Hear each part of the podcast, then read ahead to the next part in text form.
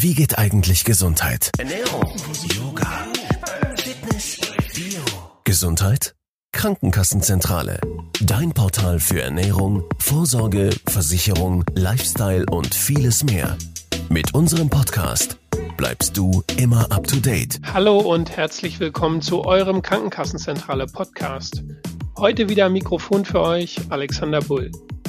Seit unserer letzten Folge ist einiges passiert. Die Corona-Krise hat die Politik zu ebenso weitreichenden wie viel diskutierten Präventions- und Folgemaßnahmen veranlasst. Unser Alltag hat sich grundlegend verändert. Besonders betroffen sind derzeit kleine und mittelständische Unternehmen. Vielen Unternehmerinnen und Unternehmern drängt sich derzeit die Frage auf, wie sie ihre eigene Existenz sichern, Arbeitsplätze halten und die Fördermöglichkeiten von Bund und Ländern bestmöglich nutzen können. Die Gesundheit ist unser höchstes Gut. Dennoch wollen wir uns heute den wirtschaftlichen Aspekten der Corona-Krise widmen und schauen, welche Zukunftsperspektiven und Chancen es für Unternehmerinnen und Unternehmer gibt. Hierfür stehen uns wieder zwei Top-Experten zur Verfügung. Herr Harro Freischmidt, Geschäftsführer der Freischmidt Unternehmensberatung GmbH und Herr Daniel Hirsch, unter anderem Geschäftsführer der MWH Hirsch Steuerberatungsgesellschaft MBH. Bitte beachtet, dass wenige Tage nach Aufzeichnung des Interviews die Bundesregierung weitere Fördermaßnahmen bekannt gegeben hat. Und jetzt viel Spaß mit dem Podcast. Gestärkt aus der Krise. Alle wichtigen Informationen rund um staatliche Förderprogramme und professionelle Unternehmensberatung auf www.förder-zentrale.de. Meine Herren, stellen Sie sich doch bitte kurz vor. Herr Freischmidt. Ja, danke schön. Erstmal, Herr Bull, vielen Dank für die Einladung. Ich freue mich äh, auf unser Gespräch. Ja, ich bin seit 30 Jahren selbstständiger Unternehmensberater im Norden Deutschlands und wir unterstützen Unternehmen bei Veränderungsprozessen, also in Veränderungsprozessen. Das heißt, das Tagesgeschäft ist nicht unser Thema, sondern wenn sich was verändert. Und dazu gehören Erweiterungen, Neugründungen, aber auch schwierige Situationen, so eine Krise, wie wir sie jetzt haben. Ja, ich äh, erstmal auch herzlichen Dank, dass ich dabei sein darf äh, bei diesem Podcast. Wir sind ja ein, ein, kleiner Steuerberatungsverbund, besteht aus zwei Niederlassungen in Neustrelitz und Stralsund. Wir sind insgesamt 38 Mitarbeiter und äh, betreuen circa 500 äh, Mandanten alle aus dem Bereich Handwerk, Dienstleistung, kleiner Mittelstand bis zu äh, 200 Mitarbeitern, wobei unser Hauptaugenmerk doch äh, sehr erheblich äh, auf Unternehmen liegt, die nicht mehr als 20 Mitarbeiter haben. Vielen Dank. Lassen Sie uns einfach jetzt mit Erfahrungen starten, die Sie beide persönlich gemacht haben im Hinblick auf die aktuelle Krise. Herr Hirsch, auf Ihrer Internetseite ist zu lesen, dass Sie die Herausforderungen lieben. Mit welchen Herausforderungen sahen sich Ihre Mandanten denn in den letzten Wochen konfrontiert? Äh, das ist äh, nett formuliert, Herr Bull. Also Herausforderungen lieben, ja, das tue ich. Äh, allerdings liebe ich eher so einen Berg zu besteigen oder mit dem Fahrrad eine längere Strecke zu bewältigen. Diese Art von Herausforderung, dass wir eine Pandemie in, in der ganzen Welt haben, die ist natürlich für jeden neu, auch für mich. Ähm, und zuallererst musste ich mein Team erst einmal darauf einstellen, damit umzugehen. Wir haben das in der Form gestaltet, dass wir relativ schnell Home-Arbeitsplätze eingerichtet haben, die wir auch vorher schon hatten, aber jetzt eben äh, noch teilweise erweitert haben. Und von diesen Home-Arbeitsplätzen halt äh, uns äh, trotzdem mit dem Mandanten auseinandergesetzt haben, also proaktiv sie angerufen haben und ihnen bei den einzelnen äh, Bereichen, wie zum Beispiel Cook-Anträge, also Kurzarbeit, Kurzarbeitergeldanträge, wie diese Förderanträge, dass wir sie sehr aktiv dort unterstützt haben. Ähm, nebenbei haben wir bei Sondernewsletter mit ganz klaren Handlungsempfehlungen für unseren Mandanten äh, herausgegeben. Sag mal, wir haben versucht, gemäß nach unserem Leitbild miteinander wertvoll handeln, halt sehr, sehr aktiv auf die Mandanten zuzugehen und äh, sie eben bei den aktuellen Sachen zu unterstützen. Vielen Dank. Herr Freischmidt, welche vordringliche Frage wurde Ihnen zuletzt eigentlich am häufigsten in Zusammenhang mit der Corona-Krise von Unternehmern gestellt und was haben Sie hierauf geantwortet?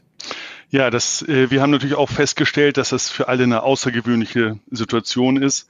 Und es, es geht dann um Fragen, äh, ja, was mache ich eigentlich, wenn die Umsätze so stark einbrechen?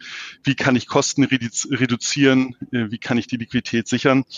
Und äh, da muss man aufpassen, dass man eben nicht in eine Schockstarre gerät. Und bei Herrn Hirsch, genauso wie bei uns, zuerst war Kurzarbeit äh, ein Thema, die, die Anträge zu stellen, das äh, hat schnell geklappt.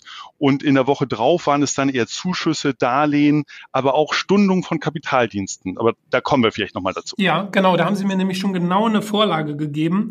es ist ja so, innerhalb weniger Tage nach Aktivierung des Unterstützungsprogramms für äh, deutsche Unternehmen haben diese Anträge auf Kredit in einem Rahmen von mehr als drei Milliarden Euro bei der Kreditanstalt für Wiederaufbau, kurz KfW, gestellt. Ihr Unternehmen, Herr Freischmidt, führt ja es passt gerade in diesem Zusammenhang professionelle Liquiditätsberatungen als einen von sechs Beratungsschwerpunkten durch. Ähm, welche elementaren Fragen muss ein Liquiditätsplan eigentlich beantworten? Vielleicht an einem Beispiel. Ja, äh, ja es geht natürlich im, im Kern um die Frage, habe ich zu einem bestimmten Zeitpunkt in der Zukunft ausreichend Liquidität, beziehungsweise darf ich davon ausgehen? Und äh, diese Liquiditätssicherung ist ja die erste Pflicht einer Unternehmerin, eines Unternehmers. Und äh, da ist häufig ein Irrtum, dass man denkt, Liquiditätsplan ist ja häufig dann am Ende eine Tabelle. Ähm, diese Tabelle ist aber nicht die Herausforderung bei äh, der Erstellung eines Liquiditätsplans, sondern die Maßnahmen, die dazu führen, dass die Liquidität in der Zukunft so oder so äh, beeinflusst wird. Das heißt also, das Wichtige ist, und da arbeiten ja auch alle Unternehmen dran und müssen noch mehr dran arbeiten, welche Maßnahmen muss ich heute ergreifen, damit meine Liquidität auch noch morgen ähm, gesichert ist. Und aufbauend in der Regel auf dem letzten Abschluss oder der letzten BWA, Dezember BWA, dass man guckt auf der Grundlage, welche Einzahlung kann ich denn äh, in der Zukunft dann aufgrund der aktuellen Situation monatlich, jährlich reicht ja nicht aus, äh, welche Einzahlung kann ich erwarten und welche, welche Auszahlung. Und äh, das ist dann also ein, so ein Liquiditätsplan, ein, ein Werkzeug, ein Instrument, was ständig angepasst werden sollte, wenn neue Erkenntnisse da sind. Ja, lässt sich äh, sowas überhaupt, ähm, sagen wir mal in Anführungsstrichen, unbegrenzt fortführen, solch ein, ein Plan? Weil es ist ja durchaus vielleicht auch nicht so unrealistisch, dass das ganze Jahr vielleicht dann auch äh, betroffen ist. Also lässt sich das so weit abbilden oder sagt man dann, wie Sie ja gerade angesprochen haben, immer dann äh, je nach Nachrichtenlage, man kann das meinetwegen nur in, ge in gewissen Abständen äh, konkret abbilden für den Moment?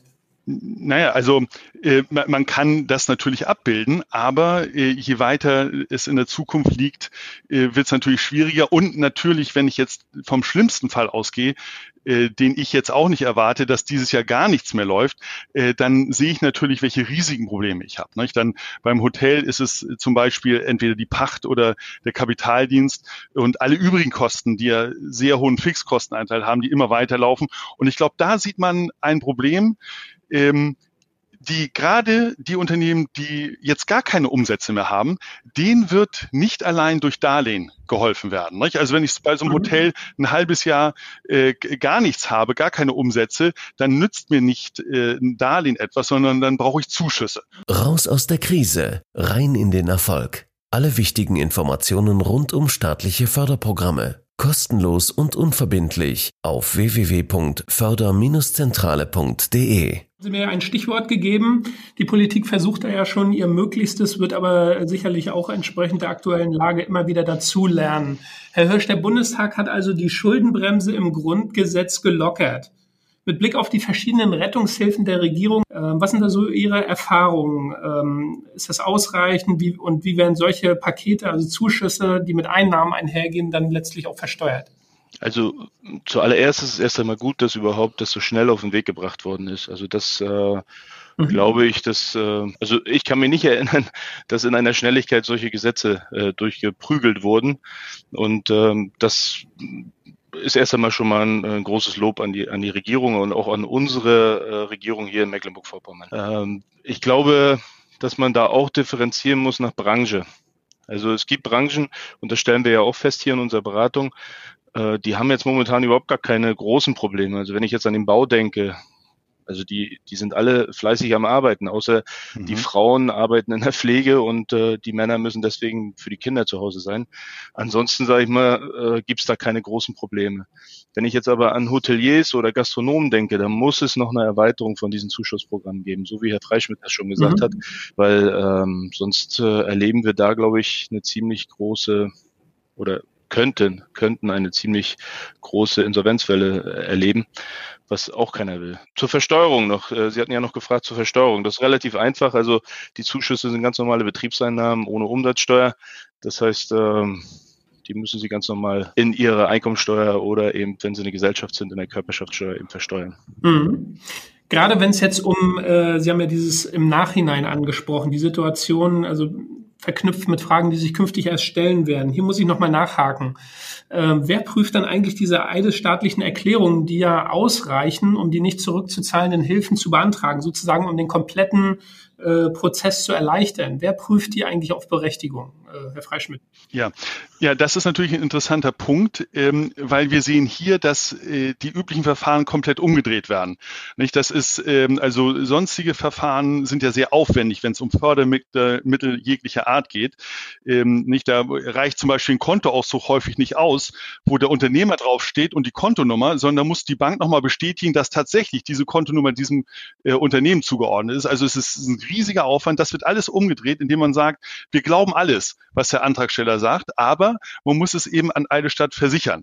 So, ich bin kein Anwalt, äh, aber es ist mit Sicherheit davon abzuraten, dass man da die, die Unwahrheit sagt. Nicht? Und ähm, wie das jetzt kontrolliert wird, das weiß ich nicht. Und ich bezweifle auch, dass es im Detail äh, öffentlich gemacht wird, auch im Nachhinein nicht. Äh, aber äh, wir können davon ausgehen, dass aufgrund der Vielzahl der Fälle diese Überprüfung zum jetzigen Zeitpunkt wirklich nur ganz im Groben stattfinden kann. Aber man muss auf jeden Fall davon ausgehen, dass im Nachgang sich die Anträge nochmal genauer angesehen werden. Nicht? Und darum, äh, aber das ist ja völlig klar, nur die Betroffenen sollten, die wirklich in Schwierigkeiten sind, diese Anträge stellen. Und ähm, dann bin ich zuversichtlich, dass die jetzt auch kurzfristig ausgezahlt werden. Ja, wenn wir von diesen Zuschüssen und Hilfspaketen reden, hier gibt es ja durchaus dann äh, ja einige Möglichkeiten. Inwiefern schließen sich eigentlich Schutzfondsgelder, Mittel, die durch die Gesellschaft für Struktur- und Arbeitsmarktentwicklung, GSA, ausgegeben werden, die hatten Sie ja schon erwähnt, Herr Hirsch, und auch Kurzarbeit eigentlich gegenseitig aus? Da gibt es ein Nebeneinander äh, von diesen Maßnahmen. Also jedes Unternehmen kann äh, natürlich diese Schutzfondsgelder äh, beantragen, können Mittel von der GSA beantragen. Also das sind ja reine äh, Darlehen, die da äh, ausgereicht werden und können natürlich auch Kurzarbeit für die Mitarbeiter dort beantragen. Also das, äh, das schließt es nicht aus. Ja, und ich will da nochmal ergänzen, dass ähm, man dort auch gucken muss, ähm, wir haben ja die Situation, dass, dass der Bund, also die, ähm, äh, die Bundesregierung äh, entschieden hat jetzt über Hilfspakete. Aber das ist ein Unterschied zu der letzten Krise 2008, 2009. Die Länder sind hier in der Hauptpflicht, die Sachen umzusetzen. Und äh, das ist eben der, der Nachteil, dass das überall unterschiedlich ist. Ne? Darum lohnt es sich zu gucken, äh, in, von der GSA, Herr Hirsch hat es an, angesprochen, gibt es ein Darlehensprogramm. Und in diesem Darlehensprogramm ist schon der Gedanke eines möglichen Verzichts auf die Rückzahlung ganz oder teilweise enthalten. Und das ist natürlich ähm, äh, schon mal eine ganz interessante Sache, wenn man da schon signalisiert bekommt äh, vom Fördermittelgeber, sag ich mal, dass unter Umständen vielleicht auf einen Teil verzichtet werden kann. Äh, darum sollte man sich da wirklich genau äh, erkundigen, was da möglich ist. Wenn ich jetzt mal ähm, betrachte, welche Fragen an die Krankenkassenzentrale äh, auch gerichtet werden. Hier gibt es tatsächlich immer wieder auch Anfragen von Hörerinnen und Leserinnen und Lesern. Die Corona-Krise hat für Sie und für uns alle natürlich eine besondere Brisanz. Darum möchte ich auch hier die Gelegenheit nutzen und ein paar Fragen exemplarisch mit aufnehmen und äh, bitte um Beantwortung der ersten Frage durch Herrn Freischmidt. Als mittelständischer Unternehmer frage ich mich, was passiert eigentlich, wenn die zuständige Behörde die Schließung des gesamten Unternehmens anordnet? Ja, das ist eine gute Frage. Ähm, und zwar äh, muss ich da zuerst sagen, ich bin natürlich kein Anwalt oder ich bin kein Anwalt. Äh, aber wenn ich die Diskussion dazu äh, verfolge, dann glaube ich, das ist im Detail noch nicht geklärt. Weil im Detail ist es ja ähm, vielschichtig, das Thema. Nicht? Also ein Betrieb kann geschlossen werden, zum Beispiel, ähm, wenn sich ein Mitarbeiter infiziert hat. Nicht? Das heißt also, das könnte ein Fall sein. Ein anderer Fall vielleicht, dass ganze Branchen geschlossen werden, wie der Einzelhandel bis auf, auf Lebensmittel und, und andere äh, kleinere Sachen. Das ist ein anderes äh, Thema. Oder eine Landesregierung beschließt, dass eine ganze Insel abgeriegelt wird für Touristen. Und der Tourist gar nicht ins Hotel kann. Nicht? Da sind also viele, viele Sachen, äh, die noch nicht klar sind. Das wird sich erst in der nächsten Zeit zeigen. Und meine Empfehlung ist, dass alle Unternehmen, die das betrifft, jetzt schon mal ihre Daten organisieren um Ansprüche geltend zu machen. Nicht? Also wie zum Beispiel beim Hotel die Stornierung oder, oder ähnliche Sachen, dass man das dann parat hat. Weil ich nehme auch an, dass da in den kommenden wenigen Wochen ähm, was geschehen wird. Vielleicht kann ich da noch was ergänzen. Also äh, grundsätzlich gilt ja das Infektionsschutzgesetz und ähm, da ist geregelt, dass wenn zum Beispiel ein Gesundheitsamt äh, ein Unternehmen ähm, schließen muss, aufgrund dieser Pandemie, dann haben sie Recht auf Erstattung von ihren, äh, von ihren Ausgaben, die da drin sind. In bestimmten Größenordnungen, das will ich gar nicht weiter ausführen, aber das, äh, das kann man da drin lesen.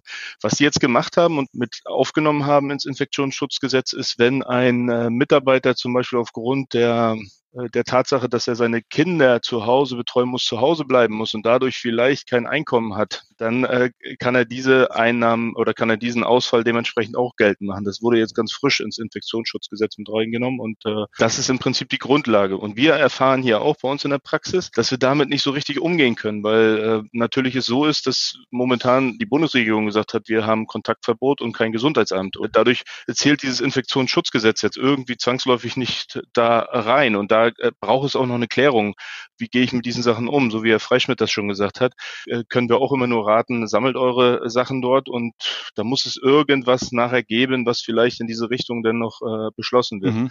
Ja, dann kommen wir zu unserer nächsten Hörerin bzw. Leserin-Frage. Ich bin Arbeitnehmerin in einem mittelständischen Unternehmen und uns droht aufgrund der Corona-Krise auch Kurzarbeit. Nun würde ich gerne wissen, ob es unterschiedliche Formen von Kurzarbeitergeld gibt und es möglich ist, dass der Staat das Kurzarbeitergeld zahlt und der Betrieb dann bezuschusst, sodass man wieder in Richtung des regulären Nettogehaltes kommt. Herr Hirsch, bitte. Also Kurzarbeit ähm, gibt es ja schon lange das Instrument. Ähm, das wurde jetzt ein bisschen aufgeweicht eben für viele, viele andere Branchen eben auch. Und dort ist es so, sage ich mal, dass äh, man 60 Prozent seines Nettos äh, bekommt, wenn man keine Kinder hat und 67, wenn man Kinder hat.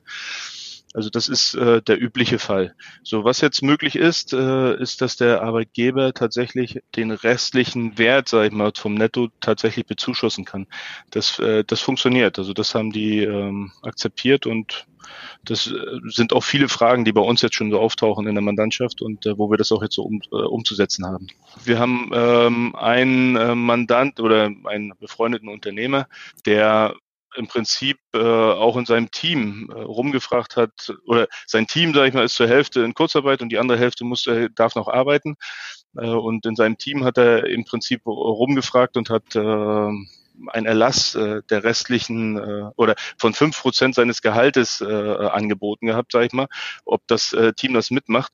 Und das Team hat da einstimmig zugestimmt und äh, hat im Prinzip den Leuten, die auf Kurzarbeit äh, jetzt angemeldet wurden, sage ich mal, den äh, diesen Betrag eben zur Verfügung gestellt, damit sie auch über die Runden kommen in der Zeit. Das fand ich äh, zum Beispiel eine sehr, sehr gute, eine sehr, sehr gute Geste von diesem Unternehmen und auch von den Mitarbeitern dieses Unternehmens. Auf jeden Fall. Jetzt möchte ich äh, exemplarisch noch eine dritte äh, Frage von hinzunehmen. Wie immer ergänzen Sie sich bitte äh, gern. Ich bin Unternehmerin und muss in Zukunft Mitarbeiter in Kurzarbeit schicken oder sogar entlassen.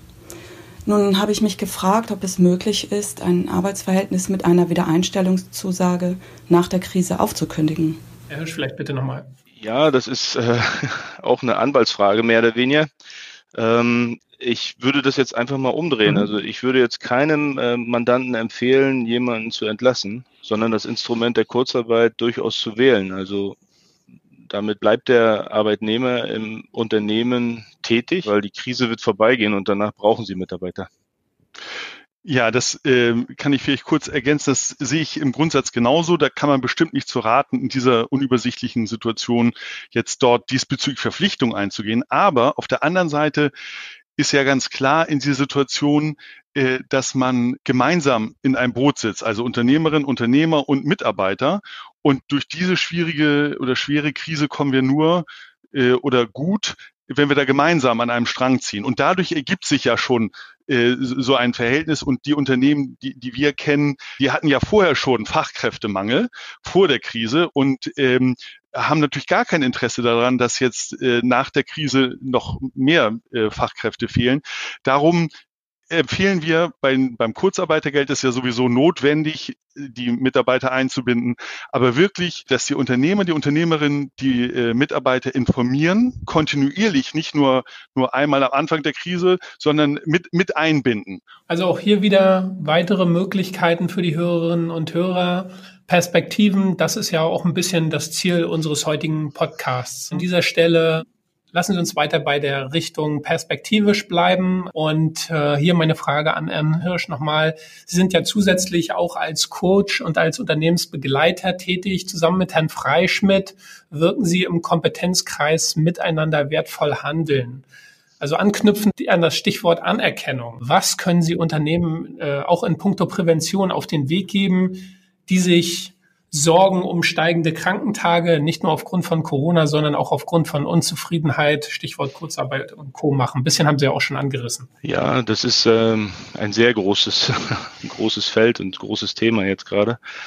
Ähm, und ich glaube nicht, dass das jetzt einen großen Unterschied macht, ob wir jetzt in der Corona-Krise sind oder auch davor, war dieses Thema Anerkennung auch ein, ein oder Wertschätzung gegenüber den Mitarbeitern auch ein großes Thema. Ähm, jetzt zeigt sich allerdings in der Corona-Krise, wie weit wurde das in den Unternehmen gelebt und äh, halten meine Mitarbeiter jetzt ja zu mir, zu dem Unternehmen, auch in dieser Phase. Da gibt es schon Beispiele, die sehr, sehr positiv sind. Also eins, äh, ein Beispiel sind wir selber. Also meine Mitarbeiter, die stehen also absolut hundertprozentig hinter dem, was wir hier tun und äh, versuchen, dem Mandanten zu helfen. Und äh, das zeigt, sage ich mal, dass man mit Wertschätzung und Anerkennung eine ganze Menge erreichen kann.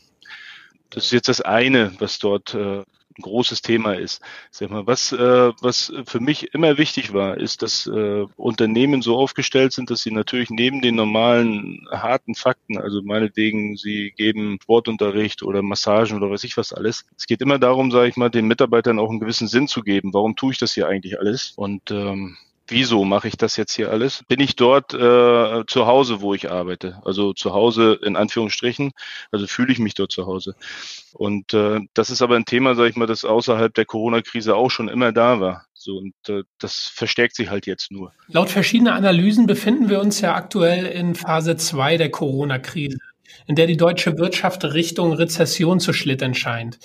Äh, Herr Freischmidt, Sie haben es ja auch schon angerissen. Welche Branchen sind auch perspektivisch besonders gefährdet und inwiefern können Sie etwa Solo-Selbstständigen Hoffnung machen, dass es nicht zur Depression kommt, soweit wie möglich? Ja, genau. Das ist ja, äh, wir sind ja in einer Situation, die so alle für uns neu ist und da muss man da auch immer ein bisschen, glaube ich, sich ein bisschen zurücknehmen, was die Zukunft angeht. Aber äh, vielleicht Depression ist vielleicht ein bisschen viel, aber Rezession ist ja nun leider in aller Munde und das sind natürlich handfeste Bedrohungen, die da sind. Und wir haben ja die wesentlichen Branchen genannt und das sind alle die, die jetzt praktisch gar kein Geschäft mehr machen.